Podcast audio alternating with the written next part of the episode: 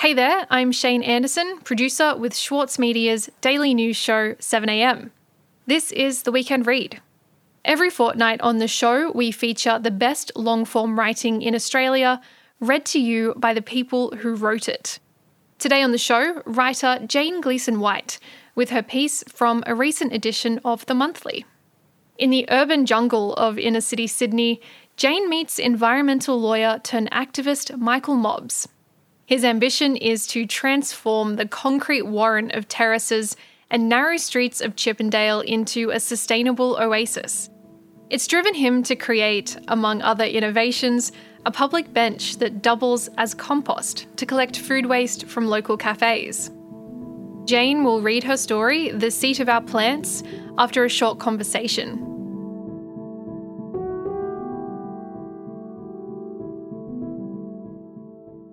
Jane, thank you for joining us. It's my pleasure. I'm really happy to be here to talk about compost. Look, to start off with, I'm curious to hear how it is that you first came across Michael Mobbs and what it was that made you want to learn more about him. Um, I first came about him because I've been writing about environmental questions, especially relating to financial and economic and accounting measures, since about 2010.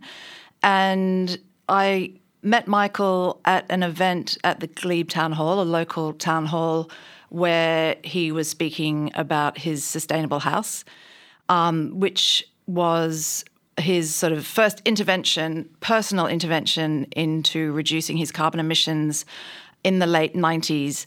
And I, having been in a very global context, my work is about global measures, and I'd, you know, been the UN and the EU and the Wall Street hedge fund roundtable, and so I was looking at the big picture. And over the years that I was talking in that realm, I realised that the real action, the only change was going to happen um, on the ground with individuals, which I think everybody else knew years before I did. But um, anyway, so Michael was doing that, and he's a very inspiring man, and he has a really fantastic attitude to getting the work done, like not waiting for government, not waiting for legislation, not waiting for anyone else, and just doing it himself. And I just found that incredibly inspiring and impressive. So that's how I became interested in him. Yeah, and he's a really fascinating character. There's a point in the piece where he tells you he has two loves. First is water, which makes sense for someone who's done a lot of activism around water policy. And the second is decay. Uh, what is it, uh, do you think, about this idea of decay that's so fascinating for someone like Michael? Um, I partly think he loves to be provocative. You know, he told me a story that was edited out about going to a school in Western Sydney and um, speaking to the year seven young women and saying that he was in love with decay and, you know, shocking them. But I mean, I guess basically decay is the most important part of the food cycle because that's where, well, I mean, obviously growing and eating food is important, but it's perhaps the bit of the food cycle that we have left out.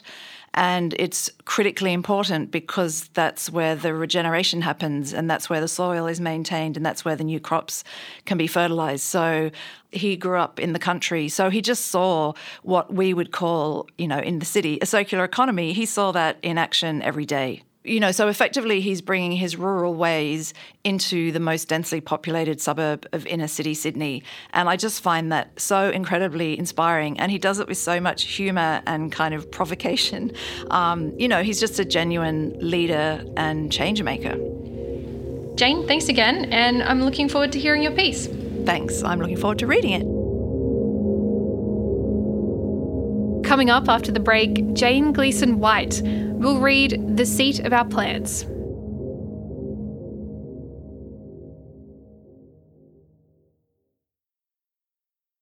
The Saturday paper's food editors are some of the country's leading chefs, including Andrew McConnell, O Tama Carey, David Moyle, and Karen Martini. Let them guide your cooking when you sign up to Schwartz Media's free weekly newsletter, The Food. It features the latest recipe from the Saturday paper, along with a selection of seasonal dishes suitable for all cooks. Subscribe today at thesaturdaypaper.com.au slash newsletters.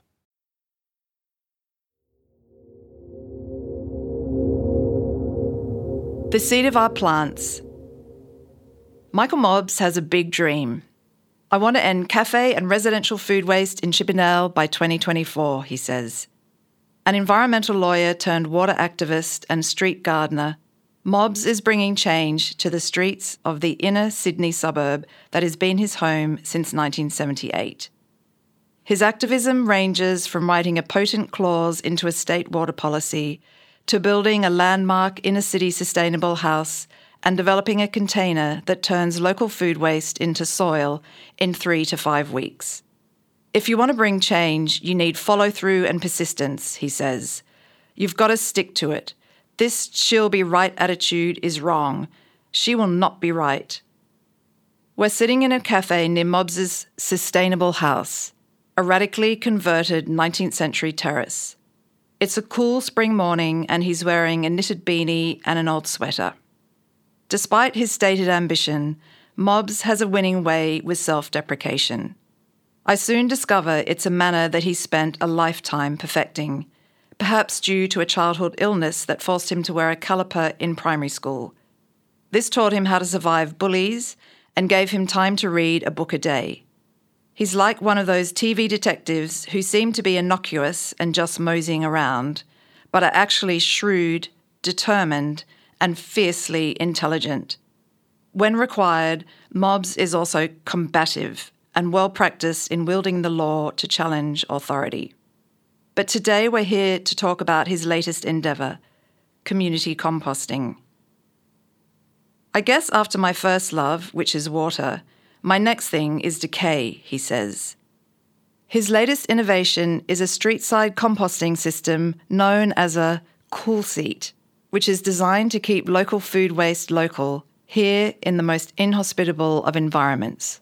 A densely built suburb near the CBD with tiny gardens, courtyards, and balconies at best, and a record setting scarcity of green public space per person.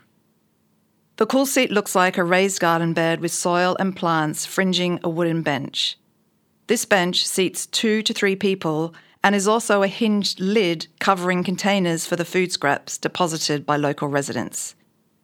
The food breaks down naturally, helped by worms and regular turning for aeration by Mobbs and his team of interns and local volunteers. The seats are fully ventilated so there's no odour.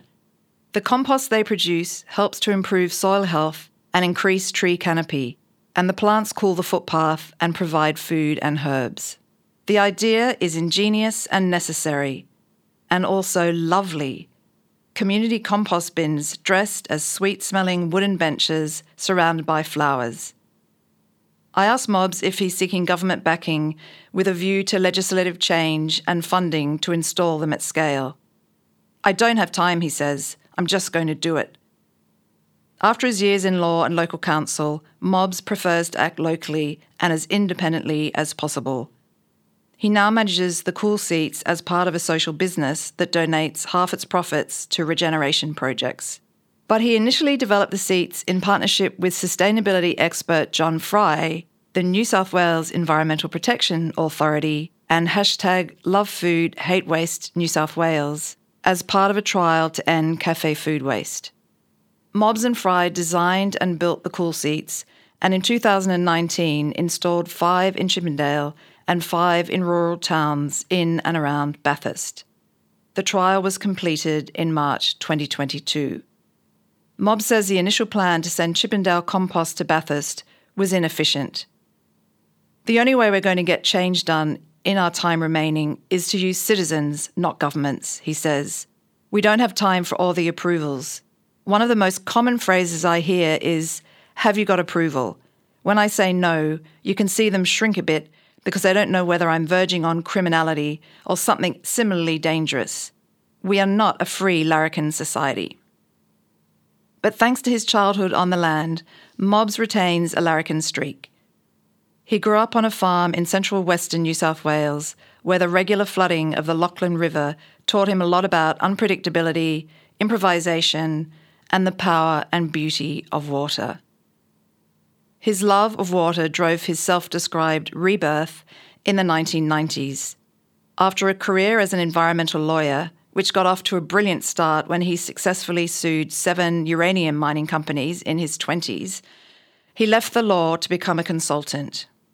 when the New South Wales government effectively ignored a report he contributed to as part of a 1993 1994 state parliamentary inquiry into Sydney Water and instead corporatized the Water Board, Mobbs ensured the relevant legislation and operating licence contained a clause that allowed anyone to disconnect from state water and sewerage.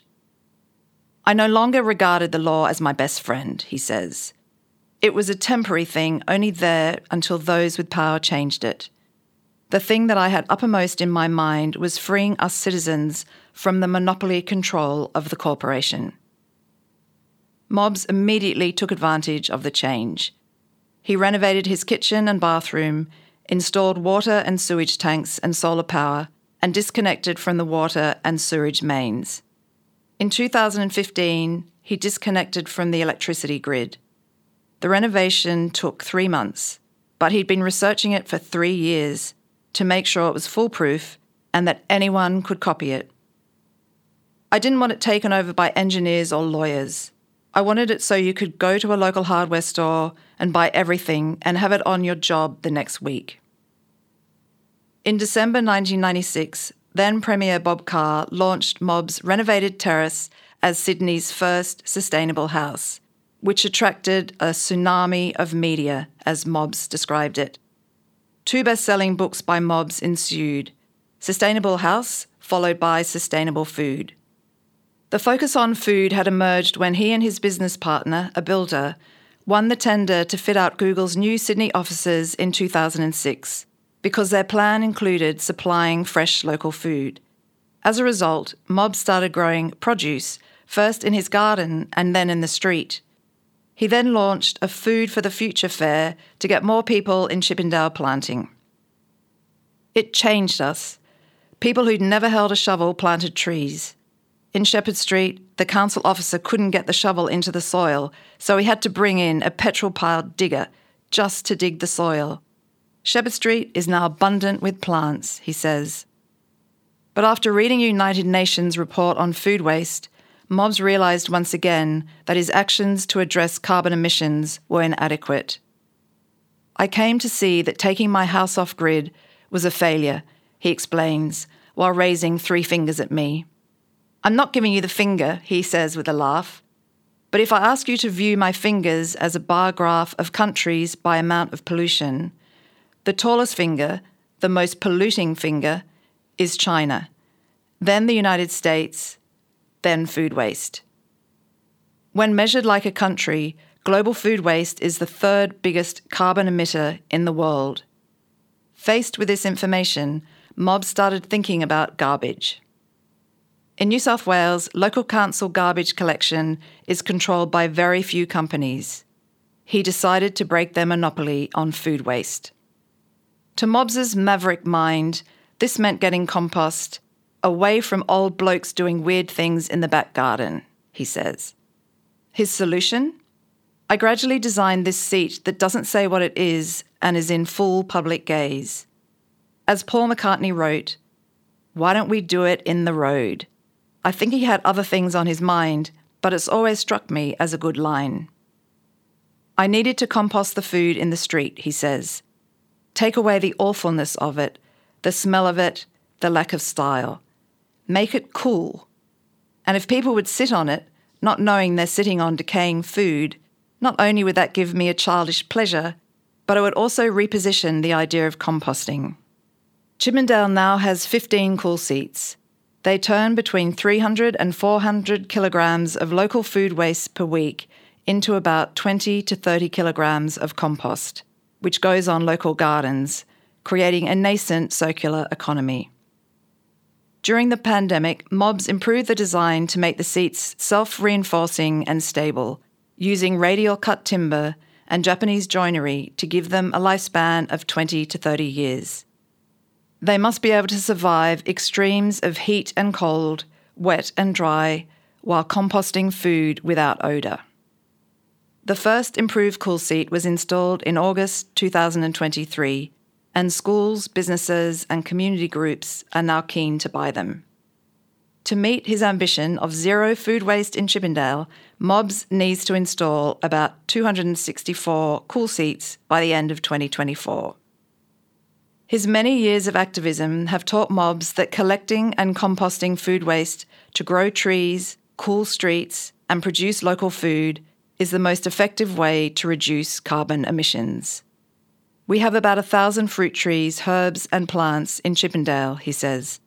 They don't grow well, they don't produce much, but they've changed the way people see food and their own power over their own food.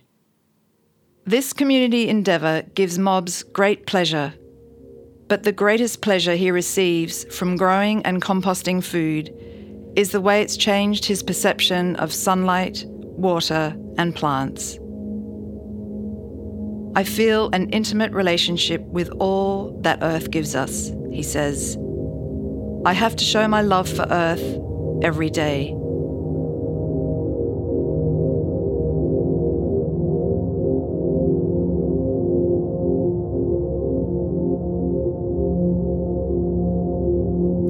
Weekend reads, you can subscribe to the Weekend Read in Apple Podcasts, Spotify, or wherever you get your podcasts.